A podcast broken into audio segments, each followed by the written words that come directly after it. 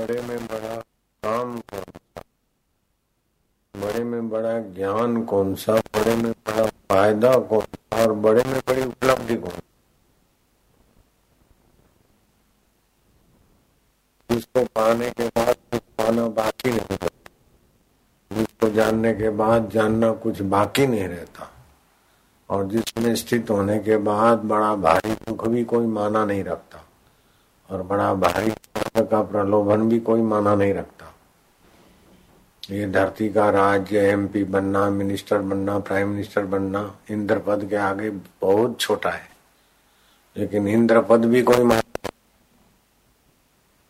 कौन सा सुमरण है? ऐसा कौन सा उपलब्धि ऐसा कौन सा ज्ञान है? ऐसा कौन सा बड़े में बड़ा पुण्य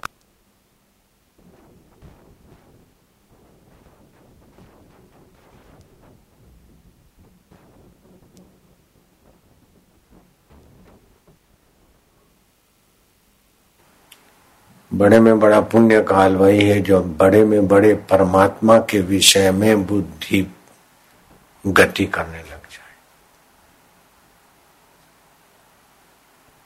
तू तेरा, मैं मेरा के छोटे छोटे राग और द्वेष और अभिनिवेश और काम और क्रोध और लोभ और मोह संबंधी आकर्षणों में तो बुद्धि खपी जा रही है। लेकिन जिसमें बुद्धि लगते लगते प्रतिष्ठित हो जाती है और रितम भरा प्रज्ञा बन जाती है, रित माना सत्य से भर जाती है। वो कौन सा तत्व है? और वो सत्य कितना दूर है? और कैसे प्रतिष्ठित हो? कौन सा ज्ञान है जिस ज्ञान से बढ़कर कोई ज्ञान नहीं?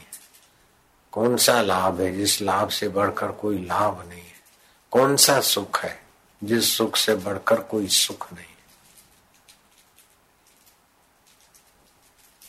तो भगवान ने कहा, यन लब्धवा न चापारम, लाभम मन्यते न अधिकम तथा, यस्मिन स्थितो न दुखे न गुरु नापी विचालित।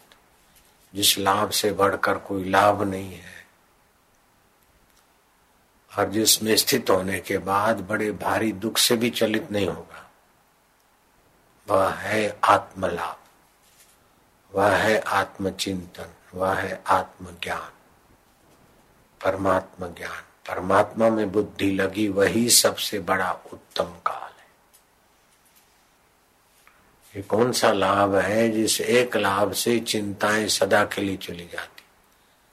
बड़े भारी दुख भी कुछ माना नहीं रखते। बड़े भारी सुख भी कुछ माना नहीं रखते। ये कौन सा चिंतन है? कौन सा लाभ है? तो भगवान ने कहा, यन लब्धवा न चाह पारम जिससे बड़ा कोई लाभ नहीं चाह पारम लाभम मन्यते न अधिकम तथा। उससे बड़ा कोई अधिक लाभ उसके मानने में नहीं आता। जैसे दो हज़ार वाला लाभ को पाँच हज़ार ज़्यादा दिखेगा, पाँच वाला पच्चीस ज़्यादा देख लेगा। पच्चीस वाला लाख ज़्यादा लिख लगा, लाख वाला दस लाख ज़्यादा देखेगा। दस लाख वाला सीएम पद ज़्यादा देखेगा। सीएम पद वाला पीएम पद ज़्यादा देखेगा। पीएम पद वाला विश्व पद बड़ा देखेगा। विश्व का प्राइम मिनिस्टर बन गए। विश्व वाला इंद्र का पद बड़ा देखेगा। लेकिन वहाँ इंद्र का पद भी तुच्छ हो जाता है, छोटा हो जाता है। यद पदम प्रेप सबो दीना शक्रादय सर्व देवता अहो, तत्र स्थितो योगी हर्षम न उपगछति जिस पद को पाए बिना इंद्र भी अपने को कंगाल मानता है। क्या कंगाल लेते इंद्र देव की कि अप्सराएँ आए गंधर्व, आए नाचे, तब आनंद आए, तब तृप्ति मिले, खुशी मिले। लेकिन उस आत्मज्ञान से ऐसी खुशी, ऐसा आनंद, ऐसी संतुष्टि के अकेले में भी आनंद और भीड़ भाड़ में भी जाए तो अपने आनंद भरी निगाह से, आनंद भरी मीन मधुर मुस्कान से चिंतन से, फिजाओं में भी रस भर दे। ऐसा वह ब्रह्म का ज्ञान है। ऐसा वो ब्रह्म का चिंतन है। ऐसा वो ब्रह्म की विश्रांति है। ऐसा वो ब्रह्म परमात्मा की प्रीति परमात्मा की प्रीति, परमात्मा का ज्ञान, परमात्मा की विश्रांति में बुद्धि लगे, वही पुण्य काल है। वही बड़ा समय है और वही बड़ी उपलब्धि है। ऐसा वैसा पढ़े लिखे ये कायदा, वो कायदा सबके लिए सुकड़ सुकड़ के मर जाने की कोई ज़रूरत नहीं। आप तो दीपो बाबा, अपना दिया आप बनो, अपना स्वामी आप बनो। लेट द विवेकानंद बोलते थे। ये उपनिषदों का अनुवाद है अंग्रेज़ी में। Let the lion of Vedanta and roar believe this Upanishad that is the I am Atma. Vedanta रूपी शेर की गर्जना जीवन में आने दो। और उपनिषदों पर विश्वास करो कि मरने और जन्म वाले और शरीर में नहीं हूँ। दुखी सुखी होने वाला मन में नहीं हूँ। निर्णय बदलने वाली अल्पमति में नहीं हूँ, लेकिन मैं वो सच्चिदानंद स्वरूप, जो सुबह नींद से उठते और हृदय में स्फुरित होता है। जागृत आता है, चला जाता है, स्वप्न आता है, चला जाता है, गहरी नींद आती, चली जाती, जो कभी साथ नहीं छोड़ता, हम उसमें शांत आत्मा हो रहे। उस ब्रह्म में प्रात्मति को प्रतिष्ठित करो। उस ब्रह्म के ज्ञान में, ब्रह्म के विश्रांति में ब्रह्म परमात्मा के ध्यान में बुद्धि को लगाओ। किसी के मेहरबानी की ज़रूरत नहीं। तुम सभी पे मेहरबानी करने वाले बन जाओगे। सभी प्रमाण पत्रों को प्रमाणित करने वाले तुम आत्म चैतन्य बड़े में बड़ा ऊँचा काल है, ऊँची समझ ऊँचा ज्ञान है, ऊँची उपलब्धि है। एकांत में ध्यान समाधि करके बुद्धि शुद्ध तो हो सकती लेकिन बुद्धि ब्राह्मी स्थिति प्राप्त कर कार्य रहे ना शेष। मोह कभी ना ठग सके, इच्छा नहीं लवलेश। सुख बाहर मिलेगा, कोई सुख देगा, कोई यश देगा, कोई प्रमाण पत्र हमें बड़ा बनाएगा। ये सारी बेवकूफ़ी की बात चली गई। तुम्ही से सारा प्रमाणित होता है। तुम प्रमाण पत्रों के पीछे कब तक दौड़ोगे, लाला? क्यों सिद्ध बनना चाहता तो जिसे सारा सिद्ध है, है खेल सारी सिद्धियाँ तू सिद्ध का भी सिद्ध है। चाह न कर चिंता न कर चिंता ही बड़ी दुष्ट है। है श्रेष्ठ से भी श्रेष्ठ मगर चाह करके भ्रष्ट है। जगत की चाहना से इस ब्रह्म को जख मारने वाला जीव बना दिया। नहीं तो जीव ब्रह्म ही व ना पर जीव ब्रह्म से अलग नहीं है। लहर सागर से अलग नहीं है। घड़े का आकाश महाकाश से अलग नहीं है। तुम्हारा चिदघन चैतन्य आत्मा परमात्मा से अलग नहीं है। नुक्ते की हेर फेर में जुदा, खुदा से जुदा हुआ। नुक्ता अगर ऊपर रख दे तो जुदा से खुदा हुआ। सिंधी भाषा और उर्दू भाषा में जुदा लिखो तो नीचे बिंदु। और खुदा करना तो वही बिंदु ऊपर कर दो। बस, खुदा हो गया। ऐसे जब देह को मैं मानते हैं तो हो गए जुदा। और जिससे देह मैं माना जाता है, उस चैतन्य को मैं मानते तो हो गए खुदा। इतना सरल है। सुकड़ सुकड़ के इधर झुके, उधर झुके उधर झुके, इसको रिझा, उसको रिझा। तो अपने गुरु तत्व को रिझा, गुरुदेव को रिझा दे। तो अपने जीवन में ऐसी चीज़ पा लेना चाहिए। और अगर जीवन मिला है इसीलिए। काम, धंधा, नौकरी रुपया पैसा पाके भी तुम सुखी तो होना चाहते हो और इन चीज़ों से अगर सुख मिला होता तो सभी निर्दुख होते। काम, धंधा, नौकरी, रहे वो टीप टाप से अगर सुख का संबंध होता तो ऐसे लोग हैं, सभी सुखी होते। कभी न छूटे पिंड दुखों से जिसे ब्रह्म का ज्ञान नहीं। गुरु कृपा ही केवलम शिष्य से परम मंगल। कोई नेता अथवा कोई पैसा या कोई सर्टिफिकेट आपका परम मंगल नहीं कर सकता है। कोई चोरी, डकैती अथवा आतंकवाद से परम मंगल नहीं हो सकता है। प्रधानमंत्री बनने से भी परम मंगल नहीं हो सकता है। क्या करिए, क्या जोड़िए, थोड़े जीवन काज छोड़ी छोड़ी सब जात है, देह, गेह, धन और राज। ये सब छूटने वाली चीज़ों के लिए कब तक मत्था बची करोगे? एक अछूट को पालो तो ये पुण्य काल है, बड़े में बड़ा पुण्य काल है, ब्रह्मवेता, महापुरुष का दर्शन। दूसरा पुण्य काल है कि ब्रह्मवेता महापुरुष के द्वारा जो मिल रहा है अनुभव को छुकर वाणी। तीसरा बड़ा पुण्य काल है कि हम उसका मनन करें। और चौथा बड़ा पुण्य काल है कि हम उसमें स्थित हो जाए। ये चार अमृत वेला है, अमृत वेला। माघ स्नान, वैशाख स्नान, ये सब अच्छे हैं, लेकिन ब्रह्म ज्ञानी गुरु के अनुभव को छू कर आने वाली सरिता में जो स्नान करते उनको तो करोड़ों माघ स्नान और बैसाख स्नान और पुण्य लाभ तीर्थ हो जाते। समर्थ रामदास ने लिखा कोटि कोटि तीर्थ फल हो, तीर्थ ब्रह्म ज्ञान क्षणिक सत्संग और ये बात भागवत में भगवान कृष्ण ने औधव को कहा है। श्लोक है इसका। और दस में स्कंद चौरासी में अध्याय बारहवें और तेरहवें श्लोक में श्री कृष्ण पैर धोते संतों के संत बोलते रहवा दो ने आ બધા ટીંખડ કર્યા વિના તમને શું પહેલે જોઈએ છે બધું तुम हमारे पैर धो रहे कृष्ण हम तुमको जानते तब कृष्ण कहते हैं कि जल से भरे हुए जलाशय में तीर्थ बुद्धि करते हैं शरीर के हाड़ मास के शरीर को मैं मानते, कुटुंबियों को मेरा मानते, और सुख सुविधा के लिए तड़प तड़प के मरते हैं। ये मैंने मिलाया है, उसमें नहीं है, मेरी गलती हो गई। केवल जल में तीर्थ ही तीर्थ नहीं है, कहलाते हैं, और केवल मिट्टी या पत्थर की प्रतिमा ही देवता नहीं होती, संत पुरुष ही वास्तव में तीर्थ और देवता है। अभी मैं पढ़ के सुना रहा हूँ अनुवाद।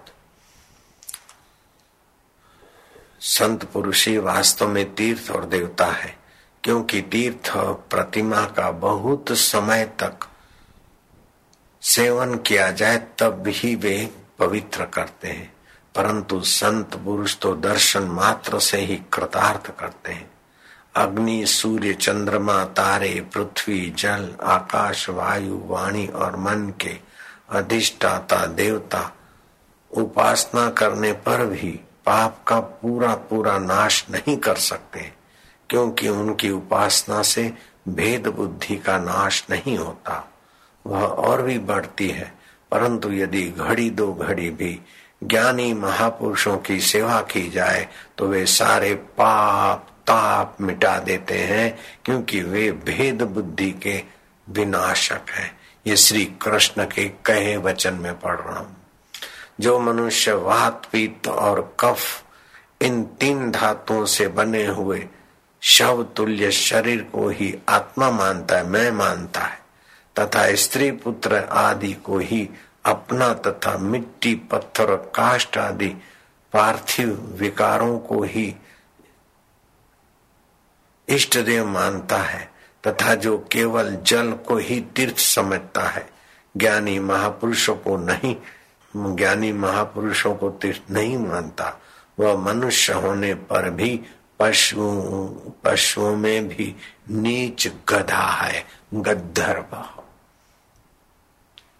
ये भागवत के श्लोक का मैंने अनुवाद सुनाया। श्लोक नंबर है भागवत का दसवा स्कंद। चौरासीवा अध्याय। और बारवा, तेरवा श्लोक का अनुवाद सुनाया मैंने भागवत का। ग्यारहवा बारवा तेरवा पढ़ के देखना। और ज्ञानी महापुरुषों का सानिध्य छोड़कर कहीं जाने की वृत्ति होती है तो तुलसी पूर्व के पाप से कोई पूर्व का पाप है, जो हमको फिसलाता है।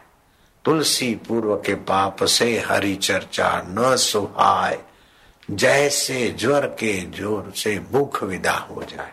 ये मैं तुलसीदास की वाणी बोल रहा हूँ भागवत की नहीं। कोई पूर्व का किया हुआ पाप या दोष दर्शन है, उससे फिर वो सत्संग में श्रद्धा नहीं रहती। महापुरुष में श्रद्धा हटी, जैसे ड्राइविंग करते हाँ नज़र हटी, दुर्घटना घटी, ऐसे ही श्रद्धा हटी तो दुर्घटना घटी। वो सारी व्यवस्था में होते हुए, उन्नत होते हुए, एकाएक एग्जिट भूल जाता है, सड़क भूल जाता है, फिर संसार के बयाबान में टकराने को चला जाता है। उलझ उलझ, कभी जी ने कहा ये संसार कांटों की झाड़ी, उलझ उलझ मर जाना है। ये संसार कागज़ की पुड़िया बूंद बड़े बहन गल जाना है। यह संसार झाड़ और झांकड़, आग लगे बिर जाना है। कह कबीर, सुनो भाई साधो, सतगुरु नाम ठिकाना है।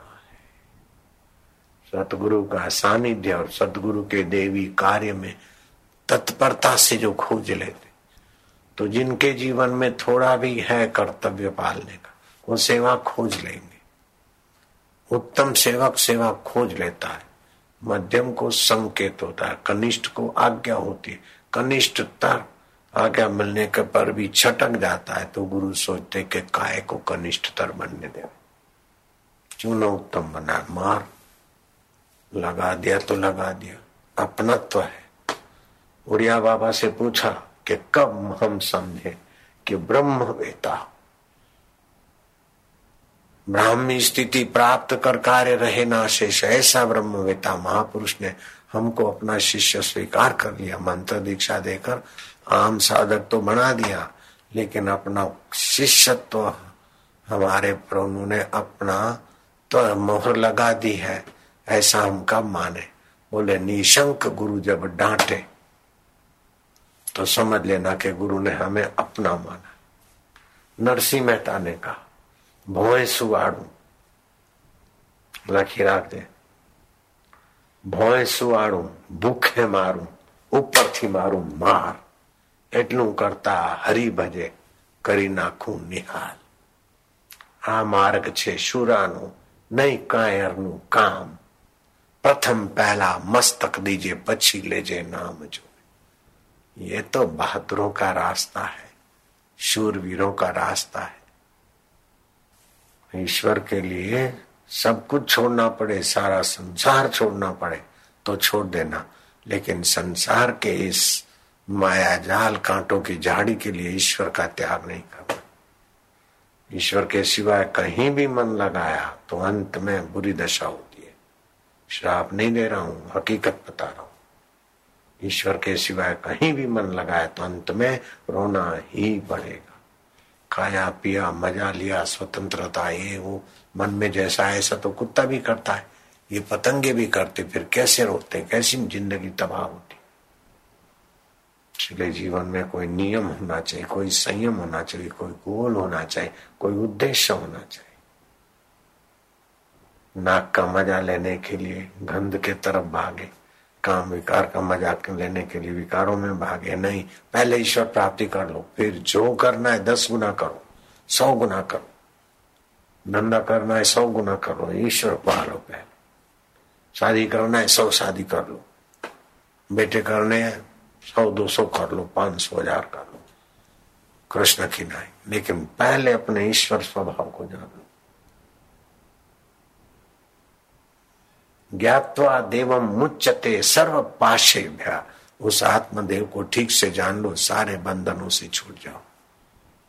बोले, मैं तो स्वतंत्र रहना चाहता हूँ, शांति से रहना चाहता हूँ। कहा है शांति बेटे? ईश्वर के सिवा शांति कहाँ है? आलस में शांति है? मनमुक्ता में शांति है? तो जो गुरुमुख नहीं है, वो सुखी होने चाहिए। जो आलसी है, वो सुखी होने चाहिए। शांति से जीना चाहते हो मनुष्य मात्र का उद्देश्य सच्चा सुख जब तक नहीं मिला, तब तक भटकना ही। और सच्चे सुख के लिए भटकता है।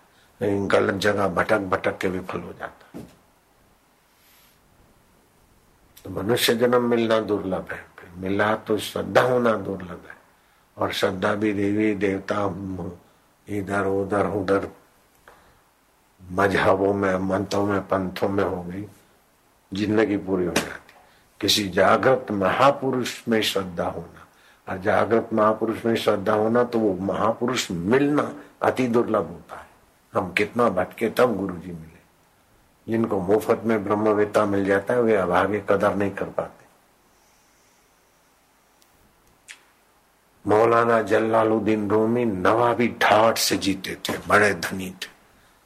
अच्छा ऐसा पद था लेकिन देखा क्या स्विमिंग पूल है बड़ा रहने का। विशाल बाग बगीचा वाला महल है, लेकिन आखिर आयुष्य नष्ट हो रहा है। कई इस्लामी मज़हब के ग्रंथ पढ़े, वो क्या वो क्या। आखिर अल्लाह मरने के बाद मर जाएँगे, कोई दफनाएगा, फिर मोहम्मद साहब आकर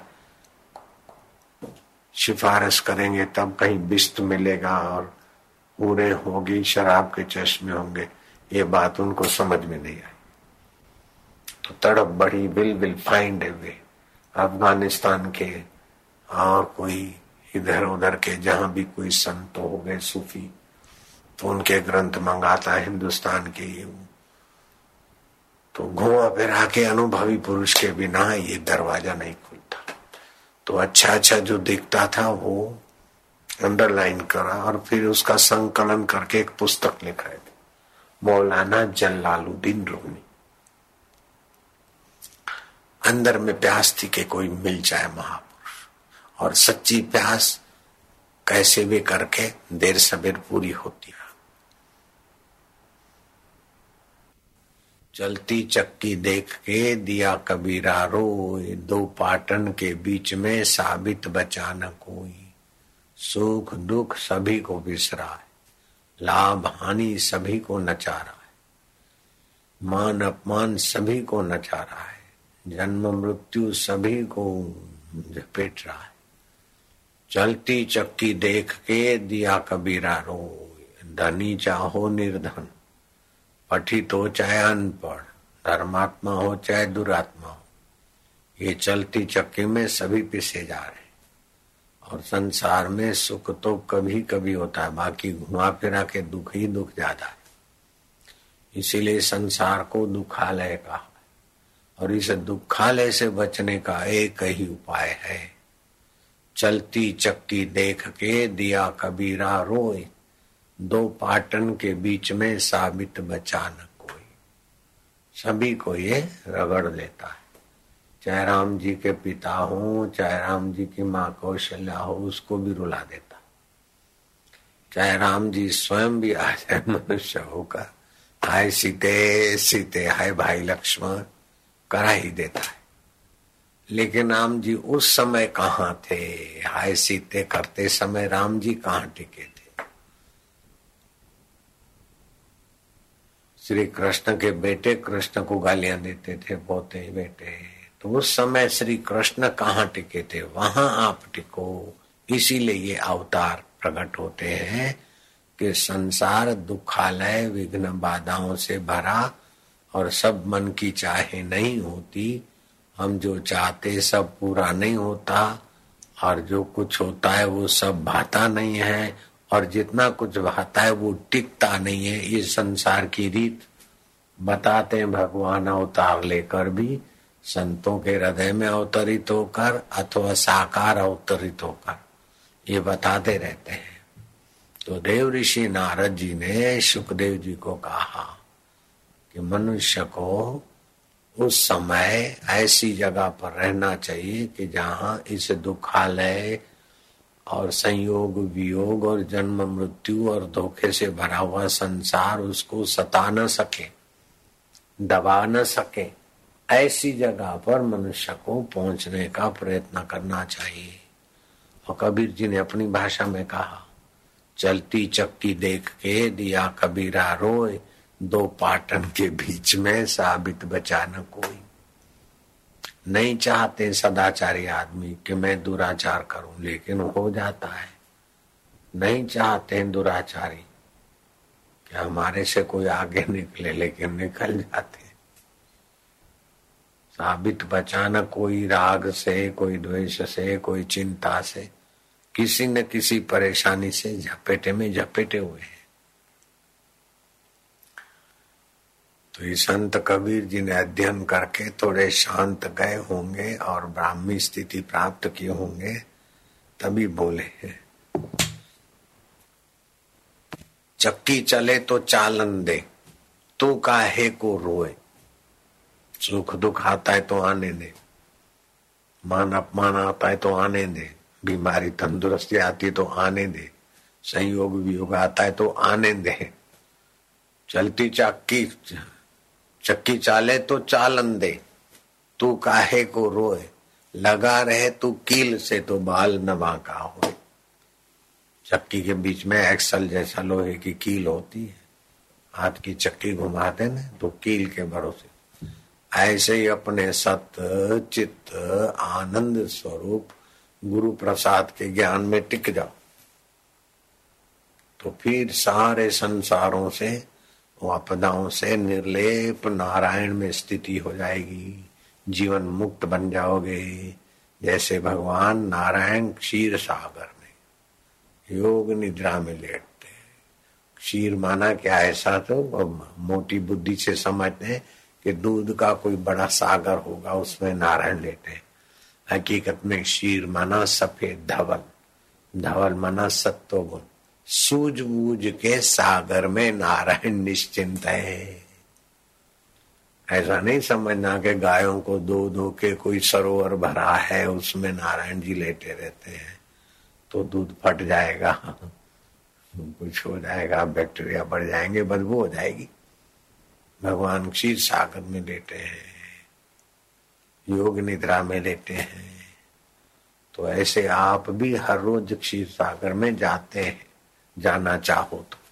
जिन्होंने मंत्र लिया और जप करते और सत्संग का आश्रय लेते हैं, वे रोज क्षीर सागर में आराम कर सकते रात्रि हम सभी सत्संगों में बोलते रहते ताकि क्षीर सागर में कभी न कभी ध्यान योग शिविर के अवसर पर उन्हें क्षीर सागर में धक्का मार दू।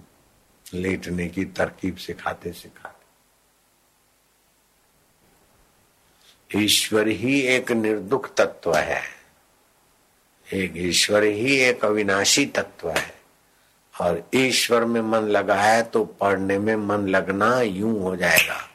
जिसने ईश्वर में मन लगाने की रीत जान ली, वो कहीं भी मन लगाएगा तो उस विषय में छक्के लग जाएँगे उसको। क्योंकि रसो वैसा वैश्वानरो, ईश्वर रस स्वरूप है, ईश्वर ज्ञान स्वरूप है, ईश्वर करुणामय है। ईश्वर प्रेरणा दाता है। तो ये ईश्वर में मन लगाने का फल कैसा है? ईश्वर में मन लगा कर ही सारे जीव संसार की समस्या का समाधान हो सकता है। नहीं तो नहीं हो सकता। जितने अंश में आप ईश्वर के करीब होते हो, उतने अंश में आप नैतिक होते हो, उतने अंश में आप व्यवहार में भी बराबर सज्जन होते हो। ईश्वर में मन लगेगा तो ईश्वर है सत्य चित्त, आनंद स्वरूप। ईश्वर के 26 देवी गुण है, वो आप में देवी संपदा आने लगेगी। आपका व्यवहार लोगों से सुखदायी होगा। आप ज़्यादा किसी को ठगोगे नहीं। धोखा नहीं करोगे। तो संसार सुंदर होगा। मैं भी धोखा नहीं करता हूँ। आप भी नहीं करे, आप भी नहीं करे, आप भी नहीं करे। तो कितना मधुर जीवन हो जाएगा। अभी ईश्वर के सिवाय सब जगह मन लगा, इसलिए सब कायदे कायदे कानून बना बना के। कानून बनाने वाले भी ईश्वर के सिवाय मन लगाते तो औरों के आँखों में मिट्टी पड़ जाए, हमारे पास माल आ जाए। कंपनी का मालिक, डायरेक्टर कंपनी के लिए नियम बनाएँगे ताकि प्रजा का और वर्करों का बराबर शोषण हो जाए और हम मालिक बन तो ईश्वर में मन होता तो प्रजा भी सुखी रहे, वर्कर भी सुखी रहे, और मेरी कंपनी भी चलती रहे। ये ईश्वर में मन न लगने का पाल है। दूसरों को रुला रुला के धनी बनना, दूसरों को रुला रुला के सत्तावान बनना, दूसरों को रुला रुला के सुखी बनना वो स्वयं ही रोना पड़ता है। वेद में कहा है कि मनुष्य जैसा कुछ देता है दूसरों को, उसके पास वही अनंत गुना रह जाता है। दूसरों का शोषण करता है तो वो भी शोषित हो जाता है बुरी तरह। अनिद्रा का रोग लग जाता है न जाने क्या क्या बीमारियाँ लग जाती और एक एक संपदा में से विपदा हो जाती क्योंकि कितना भी संग्रह करो संग्रह का अंत है नाश। कितना भी कमाओ, लेकिन अंत में है नाश। कितना भी संयोग करो, उसका अंत है वियोग। कितना भी सीख लो, अंत में है भूल जाओ। नहीं तो मृत्यु भुला देगी। तो रोज थोड़ी देर ये सब भूलकर भगवान में बैठने का मन लगाने तो हरि ओम उच्चारण करो तो हरि का हा और ओम का माँ की बीच की जो संधि काल है, उसमें मन ईश्वर के सिवाय कहीं नहीं जाएगा।